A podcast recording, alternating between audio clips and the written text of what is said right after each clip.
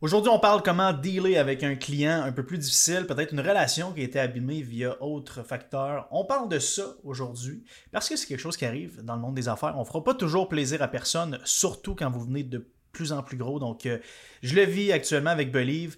Une fois de temps en temps, on va frustrer un, client, un ami, ça fait partie de la game. Donc aujourd'hui, je veux parler de ça, comment je navigue avec euh, Maxime à travers tout ça. Mais avant que j'en parle, je suis maintenant 50-50 dans un projet qui m'excite au plus haut point je peux pas vous dire c'est quoi tout de suite, mais je vous dis juste une chose, c'est que ceux qui tripent F1, qui, qui tripent automobile, je pense que vous allez faire le saut, parce que c'est vraiment un projet extrêmement excitant. Il n'y a rien de ça au Canada actuellement, et on a eu la distribution exclusive de l'Amérique du Nord, soit Canada, Amérique, euh, Amérique, excusez-moi, America, euh, les États-Unis et Mexico. Donc, euh, c'est vraiment incroyable l'opportunité qui se présente devant nous. Je ne peux pas en parler tout de suite, mais d'ici la fin juin, selon moi, je devrais être en mesure, une fois que le container va être réglé et en mer. Donc, euh, j'en parle pas tout de suite, je vous en parle éventuellement. Sinon, en seconde partie, il y a mon programme de mentorat que j'ai lancé la semaine dernière, euh, suite à un souper avec Jacob et Phil.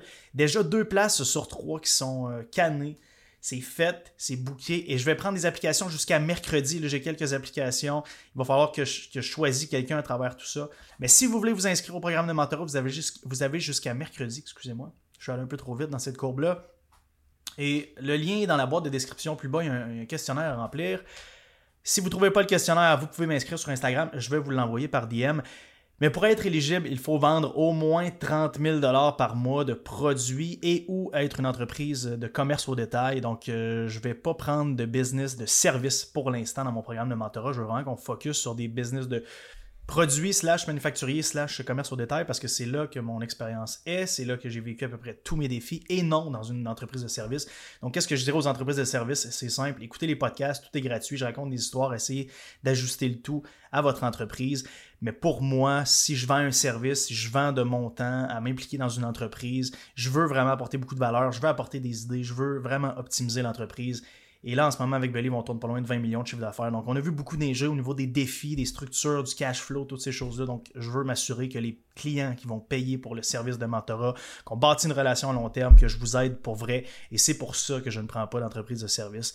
Il y en a qui me l'ont demandé, mais je forcerai pas la chandelle pour avoir un client de plus. Ça ne m'intéresse pas. Je pense pas qu'on aurait un win-win. Donc, dans ce cas-là, je vous dis, écoutez le podcast, c'est gratuit. Et sans plus attendre, j'ai assez parlé en intro. On se lance là-dedans. Comment dealer avec des clients qui sont plus difficiles ou encore des relations qui ont été abîmées?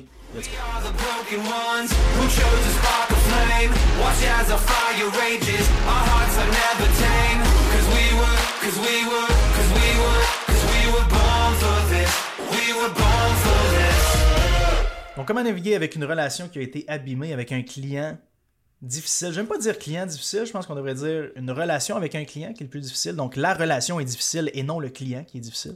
Je pense que ce serait mieux que je le dise de cette façon-là parce que souvent c'est certains facteurs qui viennent rendre la relation plus difficile. Et je le vis beaucoup en grossissant Believe. Là, on grandit à une vitesse fulgurante. Et bien sûr, on essaye le plus possible de garder nos relations intactes à gauche, à droite. Mais d'un mois à l'autre, on va frustrer un client. Et, euh, voyez, le mois d'après, il va nous aimer. Puis le mois d'après, il va arriver quelque chose, il va moins nous aimer. Puis c'est ça, c'est un peu une vague d'amour, mais jamais de haine. Hein, bien sûr, il y la relation est quand même super tout le temps, mais qu'est-ce que je veux dire, c'est que ça va être up and down à gauche à droite. Donc, il ne faut pas être gêné de prendre le téléphone et avoir des discussions avec nos clients quand la relation devient plus difficile. Et aujourd'hui, je veux clarifier étape par étape comment je me débrouille dans ces cas-là.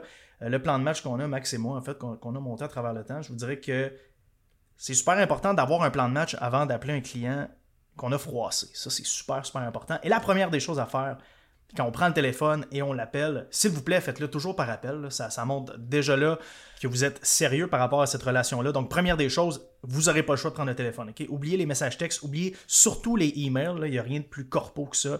Si vous voulez bâtir des relations avec des clients à long terme, c'est super important que ce soit une relation humaine. C'est ça les affaires. On fait des relations humaines et je vous dirais que produit égal. C'est garanti qu'un client va faire affaire avec un ami, avec quelqu'un avec qui il y a une meilleure relation. C'est prouvé. Business is people. Gardez toujours ça en tête. Et pour garder vos relations intactes, bien vous devez vous servir du fameux téléphone. Et oui, de la fonction appel qui est super, super importante. Donc, première des choses, quand vous allez prendre le téléphone, vous allez appeler votre client, c'est d'évaluer l'état de la relation d'affaires. Ça, c'est super, super important. Ça se peut qu'un client vous envoie un email de merde parce que sur le sentiment d'émotion, quand je dis un email de merde, C'est un email où on sent que le client est fâché, ça va arriver ou ça peut être un message texte, peu importe. Mais souvent, ça va être de façon écrite. C'est assez rare qu'un client va vous appeler pour extérioriser sa frustration. Du moins, moi, je l'ai jamais vu. C'est beaucoup, beaucoup par écrit, surtout par email. Donc ça, c'est cool quand même parce que ça nous permet de, prendre notre temps puis de désamorcer la situation parce que via email, le client a eu le temps d'écrire, donc de réfléchir deux à trois fois, en tout cas j'espère. À moins que vous écriviez un email en cap lock, souvent ça s'est fait euh, sur le coin d'une table. Mais si un email a été écrit, c'est que souvent, ça a été réfléchi. Donc, le client s'est arrêté phrase par phrase pour écrire, pour extérioriser sa frustration. Donc, qu'est-ce que je ferais? C'est que je laisserai au moins 24 heures, le temps que, à moins que la situation soit critique, bien sûr. mais souvent, je vais juste laisser la poussière retomber, appeler le lendemain et prendre l'état de la relation d'affaires. Qu'est-ce que je veux dire par là? C'est d'ouvrir tout de suite la conversation en demandant si on est en chicane. Moi, c'est mon premier, euh, écoutez, c'est mon go-to, c'est ma phrase go-to, c'est je prends le téléphone, salut, ça va. Je voulais juste savoir, on est en chicane? Y a-t-il quelque chose?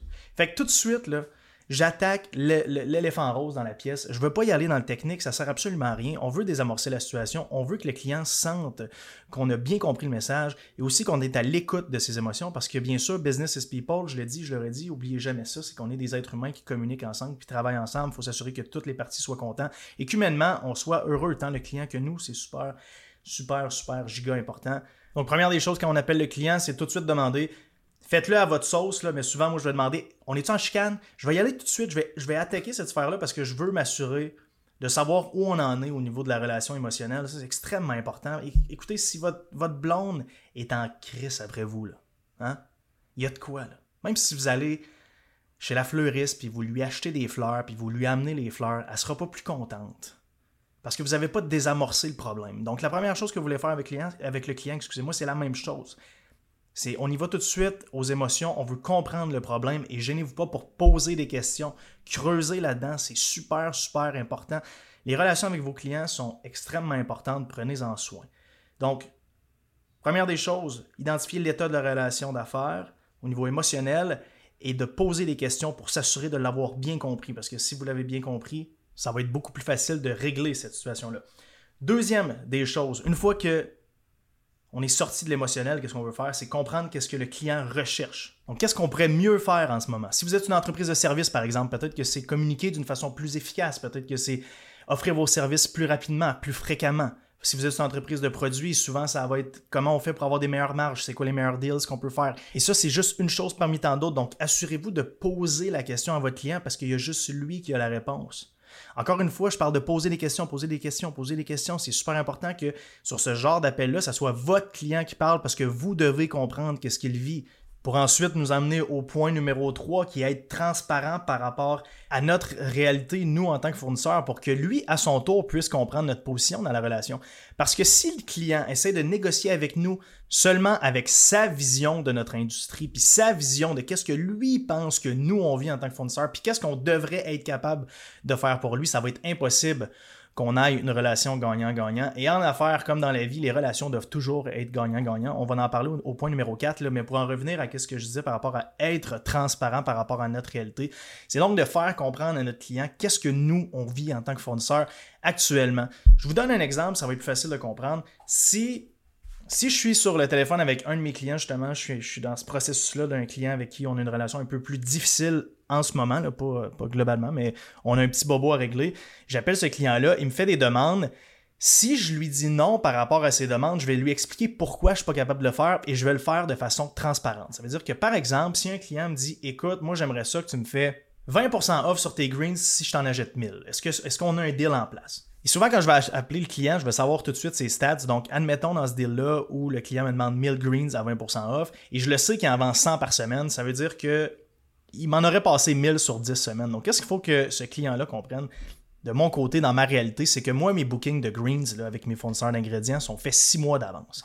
Et j'ai pas le choix de faire des bookings constants corps par corps parce que sinon, un, je garde pas mes prix, puis deux, ça se peut que je perde ma place dans le supply chain. Donc, c'est super important que mes bookings soient faits d'avance, mais ça veut dire que mon cash flow, il dort souvent pendant 90 jours. Puis si j'achète en Asie ou j'achète aux US ou j'achète dans d'autres pays pour X raisons, mon cash flow peut dormir jusqu'à 180 jours. Donc, je dois expliquer ça au client que dans mon processus d'achat de supply chain, si je lui vends 1000 greens à 20% off quand réellement tu les aurais passés en 10 semaines, pour moi, c'est pas avantageux parce que de toute façon, tu les, tu les aurais vendus dans le corps. Par contre, tu vois, moi, je fais des bookings par corps.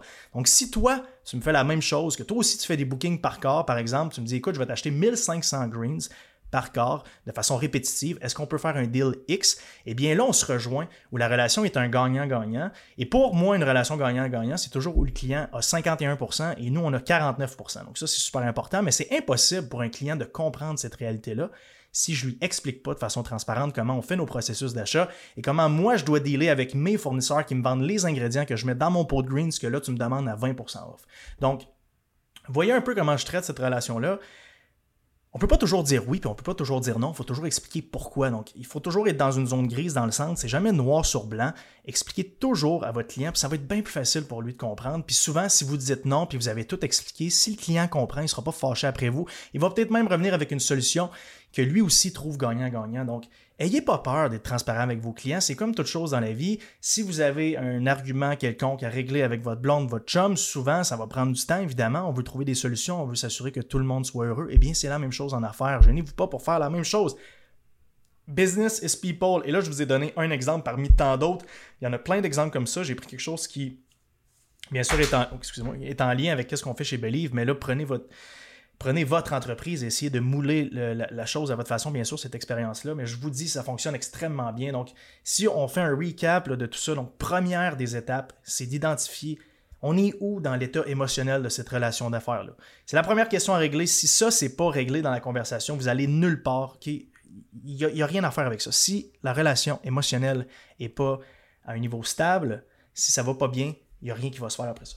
Chose numéro deux, c'est comprendre qu'est-ce que le client veut ultimement des meilleurs services, plus de rapidité, plus de fréquence, meilleure communication, meilleur prix, whatever. Identifiez qu'est-ce que votre client veut. Lui, qu'est-ce qu'il veut, pas vous, qu'est-ce que vous voulez pour lui. C'est super important. N'oubliez pas, hein, c'est le client, le client, le client. Ensuite, être transparent par rapport à la réalité que vous vivez dans cette relation-là pour qu'il comprenne mieux qu'est-ce que vous êtes en mesure de, mettre en place pour lui pour que lui soit heureux. Ça, c'est super important. N'oubliez pas la transparence. C'est extrêmement, extrêmement payant parfois. Parfois. Partout. Tabarouette, c'est pas facile les podcasts de soir. Et numéro 4, identifier comment on peut faire en sorte que la relation soit win-win, 51% pour lui, 49% pour nous. Tout le monde est content, tout le monde a son, tout le monde a deal. Et euh, ensuite, les licornes recommencent à danser, les fleurs poussent, la vie est belle, jusqu'à la prochaine parade. Et là, il va falloir prendre le téléphone encore. C'est comme ça que ça marche, mais c'est ça la vie. C'est comme ça avec votre blonde, votre chum, c'est comme ça avec vos, amis. Il y a des accrochages à gauche, à droite. On les règle toujours parce qu'on les aime. Et c'est la même chose. Vous devez aimer vos clients parce que business is people. Guys, je vous laisse là-dessus. Si vous aimez le podcast, bien sûr, s'il vous plaît, ça prend 17 secondes de votre temps. Si vous êtes sur Balados, on scroll jusqu'au premier épisode. Mettez 5 étoiles, un commentaire écrit, ça me rend fier, service. Si vous êtes sur Spotify, abonnez-vous. Merci mille fois à ceux qui partagent sur Instagram. Je vous aime et on se dit à la prochaine.